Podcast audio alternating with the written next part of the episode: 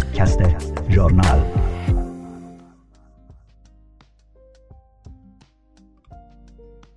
با سلام، فرزانه نباتی هستم و پادکست ژورنال شماره هفتاد بیست و هشت مارس دو هزار و بیست و دو برابر با هشت فروردین هزار و چهارصد و یک به سردبیری آذر پویا را در خدمت شما عزیزان هستیم. در این شماره ژورنال ما نوشته هایی داریم از آذر پویا، نسان نودینیان و کیوان جاوید. با ما باشید.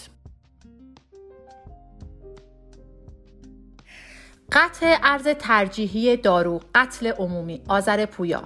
بر اساس همکاری وزارت آموزش و پرورش با حوزه‌های علمیه و مصوبه‌ای از مجلس شورای اسلامی در سال هزار و سیصد و هفتاد و پنج قرار است تا بیست و پنج هزار طلبه زن و مرد در نظام آموزشی کشور استخدام شوند.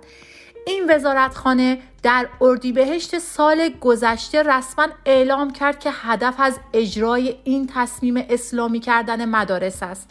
همچنین مسئولان حوزه با استناد به مصوبه‌ای از شورای عالی انقلاب فرهنگی میگویم ده درصد از کل استخدام‌ها در آموزش و پرورش باید از میان طلبه‌ها باشد.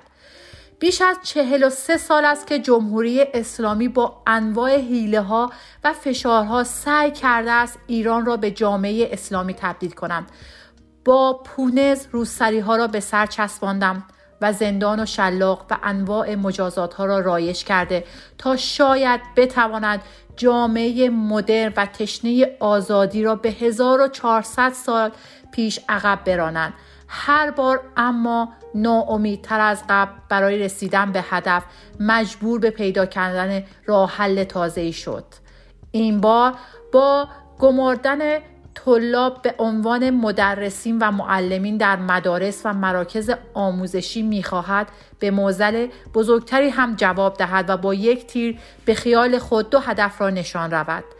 اعتراضات چند دهه هزار نفر معلمان در شهرهای مختلف و به چالش کشیدن بالاترین مقامات توسط آنها زنگ خطر جدی است که جمهوری اسلامی صدایش را شنیده و با استخدام بیست و پنج هزار طلبه زن و مرد و رها کردن آنها در مراکز آموزشی میخواهد صدای اعتراض بر حق معلمان را خاموش کند.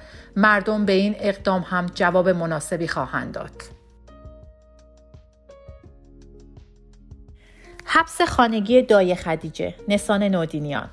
به گزارش سایت هم‌نگاه که اخبار مناطق کردنشین ایران را پوشش می‌دهد، خدیجه سیفپناهی معروف به دایه خدیجه و فرزندش خالد سیفپناهی از روز بیست و نه اسفند هزار و چهارصد تا کنون به حکم نهادهای امنیتی سنندج در حبس خانگی به سر می‌برند.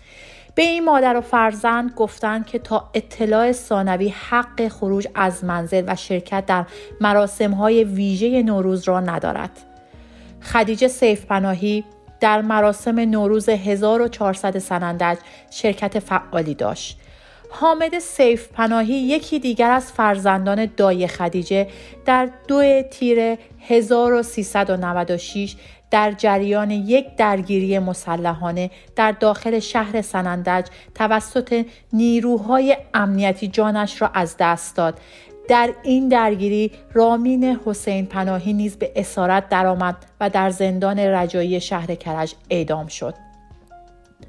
با وجود همه این بگیر و ببندها، سیاست تهدید، حبس خانگی و احضار فعالین اجتماعی کارایی ندارد.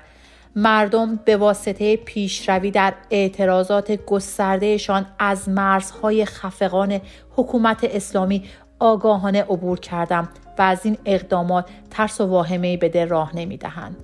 نوروز و شروع سال نو آغاز فصل شادی است. مردم امسال در صدها شهر، خیابان‌ها، محلات، روستاها و در گردشگرها به استقبال نوروز رفتم. همه جا رنگی همراه با شادی و رقص بود. پیام مردم و به ویژه زنان پاس داشتن شور زندگی علیه استبداد مذهبی بود. حبس خانگی دایه خدیجه و فرزندش درد حکومت اسلامی را درمان نمی کند. در این میان سهم بزرگ حکومت اسلامی که تلاش کرد با حمله به این مراسم ها از برگزاری آنها جلو جلوگیری کنند رو سیاهی و رسوایی بود. قطع ارز ترجیحی دارو، قتل عمومی. کیوان جاوید. روز یکشنبه هفت فروردین وزیر بهداشت و درمان با تاکید بر حذف بند ارز ترجیحی چهار هزار و دویست تومانی دارو در سال جاری تاکید کرد که کمک دولت به شرکت‌های وارد کننده دارو دیگر ادامه نخواهد یافت. این اقدام دولتی واکنش‌های اجتماعی زیادی را به دنبال داشته است. از حذف ارز دارو به عنوان قتل عمومی و فرستادن بیماران به اتاق گاز نام برده می شود. پیش بینی می شود مواد اولیه تهیه شیر خوش بین پنج تا هفت برابر افزایش یابد. علاوه بر داروهای خاص، واردات ماده اولیه بسیار از داروها وابسته به ارز ترجیحی است و حدود هشتاد تا نود درصد ماده اولیه وارداتی برای دارو از هند و چین وارد می شود. حتی با وجود ارز ترجیحی چهار هزار و دویست تومانی دارو، موقعیت ایران در عرصه خدمات درمانی در ردیف بدترین و فاجعه بارترین کشورهای جهان قرار دارد. کمبود شدید دارو، داروهای تقلبی و مافیای دارویی وابسته به حکومت مرگ خاموش بسیاری را در ایران رقم می‌زند. دولت رئیسی در رأس این ماشین کشتار یک قتل عام حکومتی را علیه میلیون‌ها بیمار سازمان داده است. این اقدام حکومت مصداق جنایت علیه بشری است. باید جلوی این قتل عام دولتی را با اقدامات قاطع تعرضی گرفت، هرچند اعتراضا و آگاهی دادنها و افشاگریهای فردی در مدیای اجتماعی و رسانه‌های خبری امری بسیار لازم است، اما کافی نیست. با سازمان دادن مبارزات اجتماعی سراسری با خواست بیمه درمان و دارویی رایگان به جنگ حکومت اسلامی برویم.